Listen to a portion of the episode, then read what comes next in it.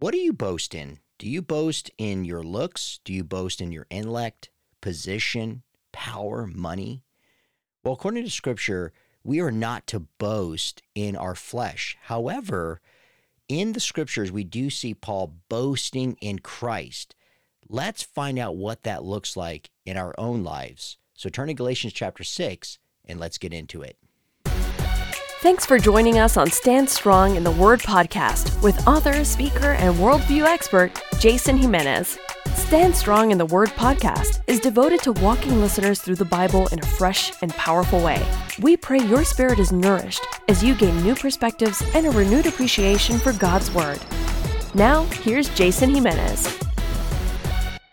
What's up, my friends? Glad to be with you guys here on Stand Strong in the Word podcast, a podcast where we go through the Bible in chronological order.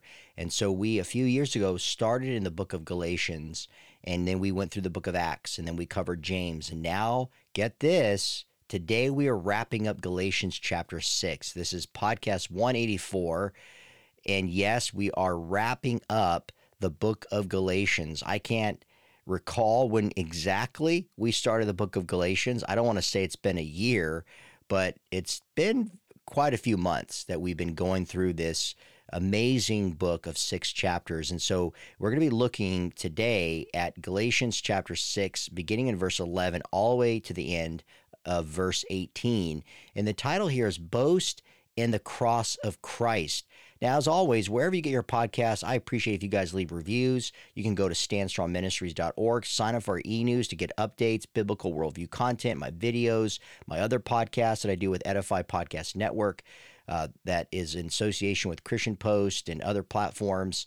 It's called Challenging Conversations, where I bring on colleagues and friends and guests, you know, experts in different fields, and and and they they help us take a biblical uh, understanding in a biblical perspective and how to, in God's truth, speak the truth in love to people who don't have our point of view, who don't share our point of view or our religion or a particular interpretation, or they uh, hold to a controversial, more liberal bent uh, understanding of, let's say, sexuality or the Scriptures or Jesus, whatever, or they're a Muslim uh, or they're nothing. They don't, they don't buy into any religion.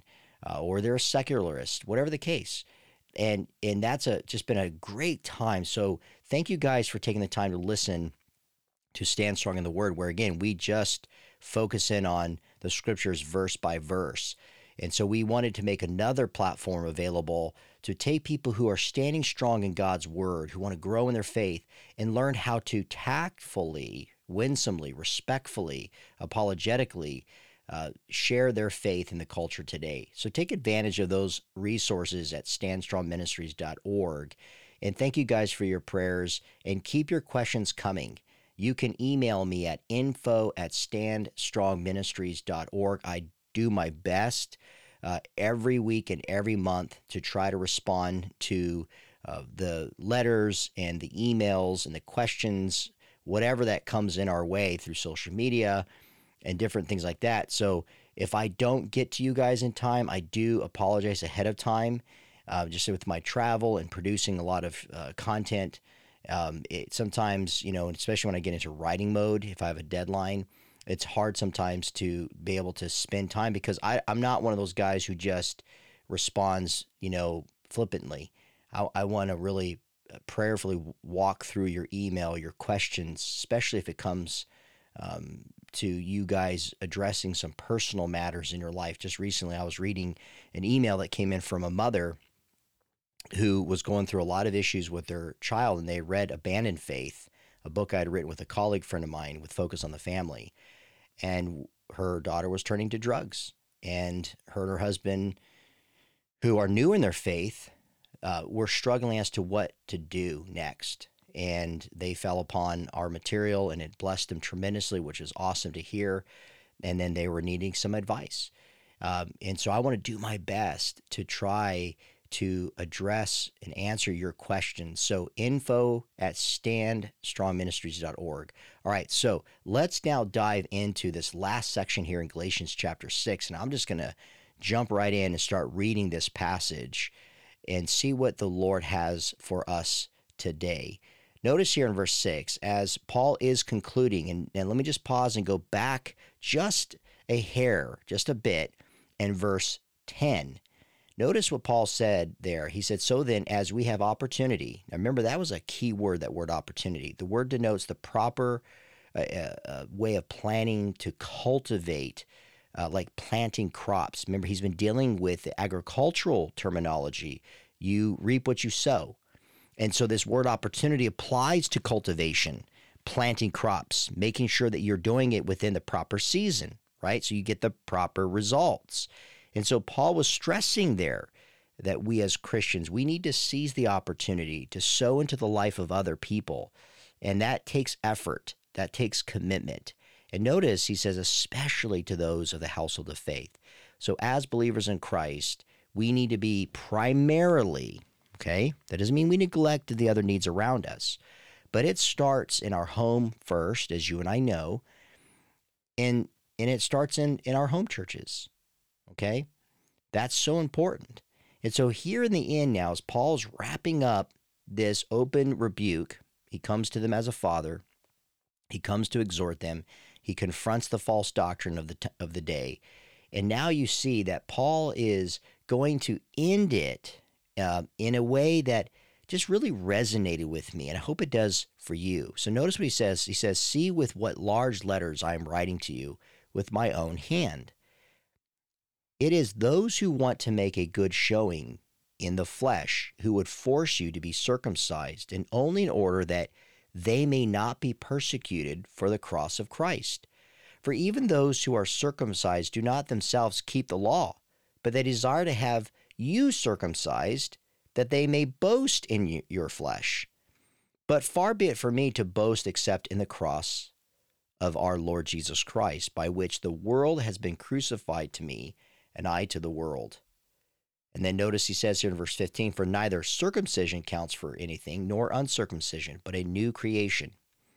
For now on, let no one cause me trouble, for I bear on my body the marks. The grace of our Lord Jesus Christ be with your spirit, brothers. Amen. So here in this title, boast in the cross of Christ. Now, you and I know, according to Scripture in First Corinthians one twenty-nine, and there's a few other passages, and of course, we see the teachings within the Word of God, that the flesh doesn't boast in God's presence. There is none God's equal. When you see how God humbled Pharaoh, who refused for his people to be freed and to go worship and offer sacrifices to his holy name, uh, we saw that you can't change what you sow into. You can't change the results. And we're living in a culture today where people think that they can determine their gender. Now, remember, gender is a subjective term. Uh, so, uh, sex, biologically, male or female, is what we see uh, anatomically within nature. That's reality. Yet people want to try to say that, yes, I was, quote unquote, assigned a gender, my sex at birth, but I can over time determine what I choose to be and how I want to live. Now, we have free will, but just because you do what you feel is right to do doesn't make it morally right. And so we're living in a world today where so many people think that they determine their own truth. But the reality is, you guys, we merely discover God's truth in the world that He created. And in this world, uh, we have fallen, uh, a fallen nature. That's not how God intended it. God intended God created male and female from the beginning in His image. He created them in His, and not in their own kind, but in the image of, of their Creator, God Himself. So we bear the image of God, and He made us perfect. And a, a perfect gift that He gave was free will. And sadly, they took a perfect gift, Adam and Eve, and they abused it. They distorted it. They perverted it. And so we've been dealing with that, obviously, ever since, born into sin. And so as Paul is addressing these bondage leaders, and he is calling them out, they're trying to determine their own truth. They're they're trying to throw Paul under the bus, and Paul's not going to have it. And so as he's wrapping things up, as he's confronted these things, and he's done it in love, and he's done and he's been very direct about it because he cares about the Galatians. He doesn't want to see them be led astray. That's a sign, you guys, of a spiritual leader. Someone who's willing to risk their reputation for the sake of the people that they are leading. A good leader does not lead people astray, right? When you get into an Uber car, when you take a plane, you want to arrive at your destination. You want to arrive safely. That's good service. And so Paul is obligated as the apostle at this time to lead his people according to God's word. And what's going to happen, as I'm sure it's happened to you and it's happened in my life and the people that I've ministered alongside of, is that there's going to be a perverted gospel. There's going to be a message that's going to take people off a track. And we saw uh, throughout the book of Galatians, uh, th- the Judaizers, that, which we refer to as bondage leaders, their attempt, in again, determining their own truth, is to try to undermine not just Paul's apostleship, his authority, but his message. And they were trying to take rank over him. And so as he's closing here, Paul, he he he's he he's closing this in, in with some common features, this letter. He ends by reiterating his warning to them not to turn to the law. Now, when he says I'm writing in these large letters, you know, mostly we see, and it will continue to cover, you know, Paul's uh, epistles chronologically. And we will see that he had a secretary who was alongside of him, who wrote down uh, what the Holy Spirit had inspired him to say to the various churches um, as he, he you know, was covering his expansive apostolic ministries. You see this in Romans sixteen, verse twenty-two. But there are on few occasions where Paul dictated the last words of his letter, like we see right here in Galatians six, verse eleven. We also see this in First Corinthians sixteen, verse twenty-one. Colossians four eighteen, and also in Second Thessalonians three, verse seventeen.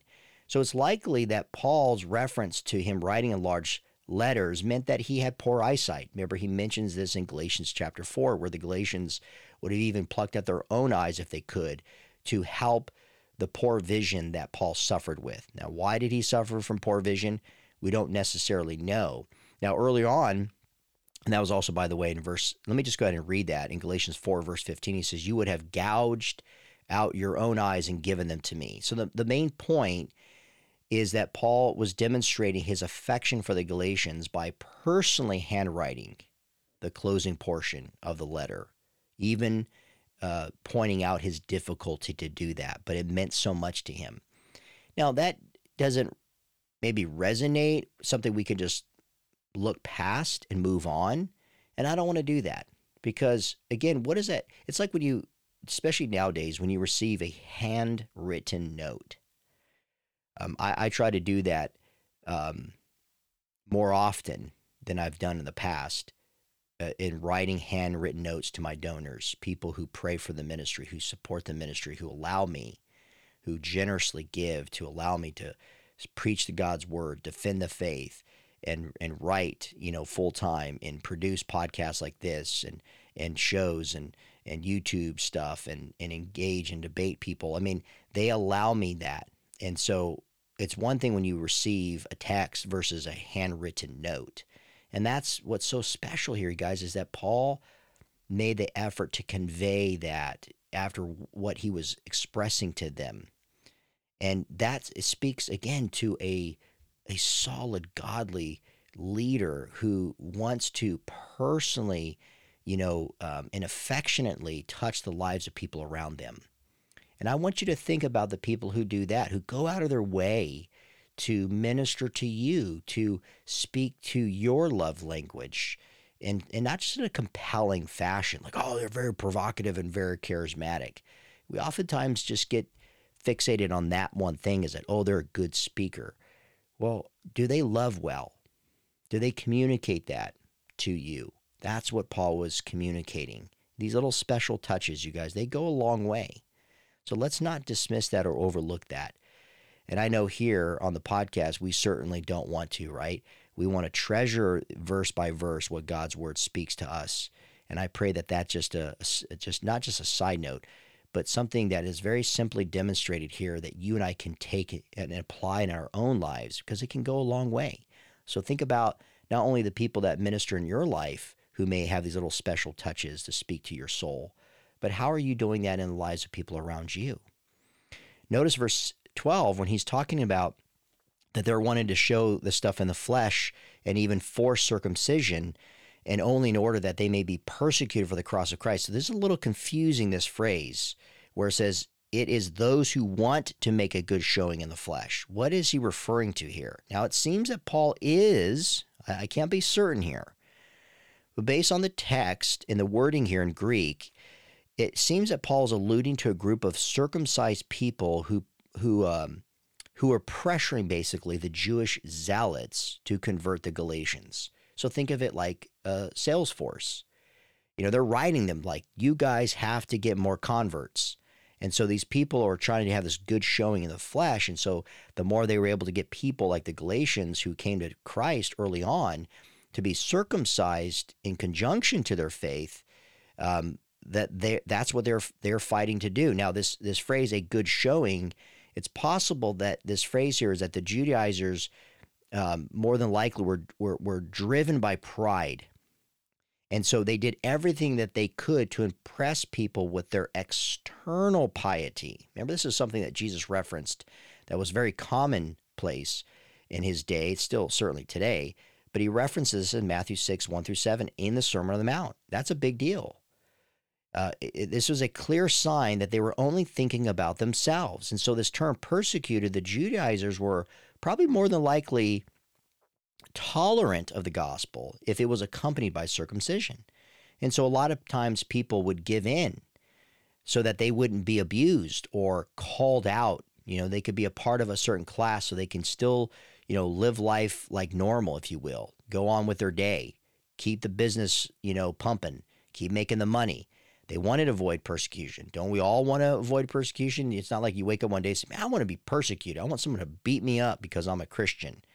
Now, many of these new converts were being circumcised and falling into this because, one, they were naive, they were ignorant, but they also wanted to avoid the public scrutiny. Think about today.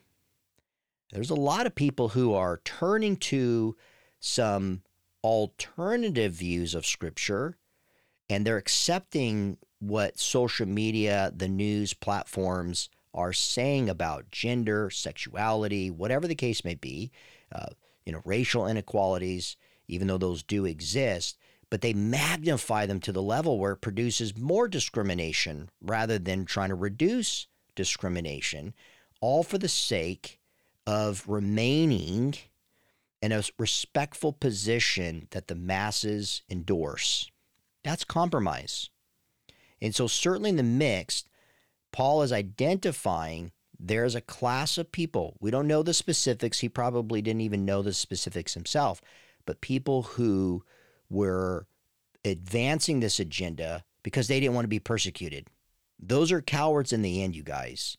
Now, notice, again, keep the law. Paul calls out the hypocrisy of these Judaizers because, remember, they're bragging about their effectiveness of their conversion rates. And a lot of religions do that today, cults. You know, one that comes to mind is Mormonism. They that Mormons have bragged uh, by bringing in new converts that were formerly from the Protestant churches. Now, I'm not going to say that these people were indwelt by the power of the Holy Spirit, that they were legitimate Christians, and now they're claiming to be Mormons. But you're going to have branches of religions that are going to brag about that because they're stealing, if you will, from the flock. And so there's no question that they're bragging about that effectiveness, the conversion rates of people being circumcised and still holding, quote unquote, to the gospel. And it's kind of like in your face to the Apostle Paul. And they're trying to make Christianity a sect of Judaism. So they wanted Christianity to remain as long as it was under the realm of Judaism. Now, obviously, Christianity was birthed out of Judaism because Christ came, who was a Messiah, a Jew, who fulfilled the Jewish scriptures and brought in the new covenant after his death, burial, and resurrection. But what they wanted to do is, despite their th- this rigorous teaching, is they wanted all these people to observe the law, yet they themselves failed to fulfill it. This is something that Paul pointed out in Galatians chapter four. And we saw in Galatians chapter five, the difference between walking in the Spirit, so you don't gratify the the the, the desires of the flesh, and those who think that by observing the law that they're going to be perfect. And that in itself is boastfulness in the flesh. So Paul says, but far be it from me to boast except in the cross of the Lord Jesus Christ. So in contrast to the Judaizers, Paul And this is how he ends the letter. He is reaffirming his devotion to Christ. And that is so important, you guys, because you say, look at this leader and see how they're living for Christ. Are they living the way that you see me living for Christ?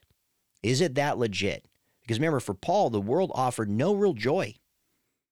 There, there was no pull uh, or pressure for him to abandon his position in Christ, his faith in Christ. And that's why he uses this term, crucified to me. This is a shocking statement. Remember, this goes back, because he's comparing his life in Christ to crucifixion. Go back to chapter two, verse twenty, where Paul stated, I've been crucified with Christ. It is no longer I who live, but Christ who lives in me. In the life I now live in the flesh, I live by the by faith in the Son of God who loved me and gave himself for me. John the Apostle said this in chapter two of First John, verses fifteen through seventeen. He verbalized the perils of loving the world. So you can't be in the flesh and think you could be in the spirit.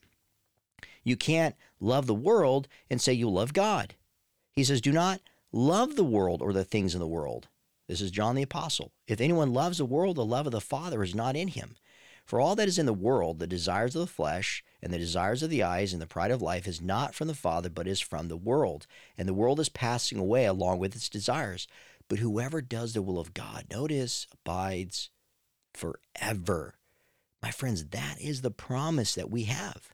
And so that's what Paul was was was pointing out was, I live for Christ. They say that they're fellow Christians, but do you genuinely, authentically, fervently, and consistently see them loving Christ as we've demonstrated, Timothy and Silas and myself included? So he says here in verse fifteen, for neither circumcision counts for anything nor uncircumcision, but a new creation. So in the end, he says, look, I've refuted the claims of legalism. I am not denying that the law is an evil thing. It's a good thing, but the law can't save you. It's not about that. It's not about performance. It's about it being a new creation. Remember, he will tell later the Corinthian church in Second Corinthians five seventeen, if anyone is in Christ, he is a new creation. The old has passed away. Behold, the new has come. And furthermore, Paul was also alluding to the new creation, catch this, mentioned by Isaiah of the new heavens and the new earth when you look at chapter sixty-five of Isaiah. So it was not just the here and now of, ha- of being a new creation, you know, accepting Christ as your Lord and Savior and being forgiven of your sins. It's an anticipation of the culmination to come when God himself will make all things new again. So Paul says, and as for all who walk by this rule, peace, mercy be upon them and upon the Israel of God. So it's not following the law, the, the law, excuse me, that Paul's mentioning, but abiding in the grace of Jesus Christ. And I love how Paul, in closing, is referring to the Israel of God. He does this periodically because remember, part of his ministry was reaching his own kind, praying for the salvation of Israel. And we are called, in Romans eleven twenty-six, it says, and in this way all Israel will be saved, as it is written, the deliverer will come from Zion. He will banish ungodliness from Jacob, and this will be my covenant with them when I take away their sins. And he goes on to say that we are to pray for the salvation of Israel. We are to pray blessings over God's chosen people. Now, we've been crafted in, he said that in the previous two chapters, in chapter nine and ten of Romans. And so we don't replace Israel. We've been crafted in. And so we pray for the salvation of the Jews, and we pray for more salvation among the Gentiles. And then he says this, from now on, let no one cause me trouble, for I bear my body the marks. That literally means the stigma of Jesus. So this word marks here denotes the branding placed or burned on a slave to signify they belonged to a certain master. So remember, when you go back, when G, when when Paul was saying that I boast except in the cross of the Lord Jesus Christ, and then he says, by which the world has been crucified to me. He's dead to the world. He's going to suffer for Christ. And when he says, I even bear the marks of Christ, he's saying this is legit. You have people who are being circumcised not because they believe it to be to be made right, but that they believe that if they do it, that they're going to be in the company of man to please man. Go back to Galatians one. God, God says through G, through through Paul, you're not to please man. You're to please me. You're to please God, the scripture says. And so here Paul's like, I love Christ. We're to be a new creation. I'm not sold out to the world. I bear the marks of Christ. Remember in Second Corinthians eleven, twenty-three through twenty-five, Paul details his various trials and persecutions for the sake of Christ. He talks about being a servant of Christ. And he says, I am a better one. I am, I'm talking like a madman, with far greater labors, far more imprisonments, with countless beatings, and often near death. Five times I received at the hands of the Jews the forty lashes less one. Three times I was beaten with rods. Once I was stoned. Three times I was shipwrecked. A night and a day I was adrift at sea, on frequent journeys, in danger from rivers, danger from robbers, danger from my own people, danger from Gentiles, danger in the city, danger in the wilderness, danger at sea, danger from false brothers, in toil and hardship, through many a sleepless night, in hunger and thirst, often without food, and cold and exposure. So here Paul is mentioning Galatians six, and will later mention, as I just read in Second Corinthians eleven, the markings that run deeper than taking off the foreskin of a man's genitals. That's how sold out he is for Christ. And that's why in the end, he tells the Galatians, and he speaks to us today. And I even conclude this podcast with these words, the grace of our Lord Jesus Christ be with your spirit, brothers. Amen. Paul's final words that you and I see demonstrated here is beautiful. He points to the absolute truth of the gospel, and he ends with this liturgical amen as an indication that he wanted his letter to be read aloud in public worship setting. Isn't that awesome? It wasn't just, hey, write, read this letter privately. No, read this out loud, because I believe it's going to change you guys in the circumstances that you find yourself in. So my friends, I just pray that if you find yourself boasting in the flesh, you're boasting in the world, you're getting sucked up in the world uh, to avoid being labeled something, don't let the world cause you to, to be silenced, to kind of allow them to hijack your faith, your relationship with Christ. Be bold. Remember, it takes courage, facing the fear. And you can only, you and I can only do that by putting our faith and trust in Jesus Christ. Now, if you've already done that, you're a child of God, but you are not fearless. Seek the Lord in the book of Galatians here. Go back and read it again and see how Paul graciously and boldly, without compromise, confronted this situation. And we know the story. They blew up in a, in a good sense. They shared their faith. And they weren't sucked in by these bondage leaders any longer. They are freed from that because Paul was an example to them. So I pray that you, my friends, listening to this podcast and studying the book of Galatians with me, have been more encouraged than ever before that you can be that witness that Paul was to the Galatians. Love you guys. Thank you guys for listening. Until next time, keep standing strong, my friends. For more information on Jason Jimenez and Stand Strong Ministries, visit us at Stand Strong Ministries dot org. Thank you for listening, and keep standing strong in the Word of God.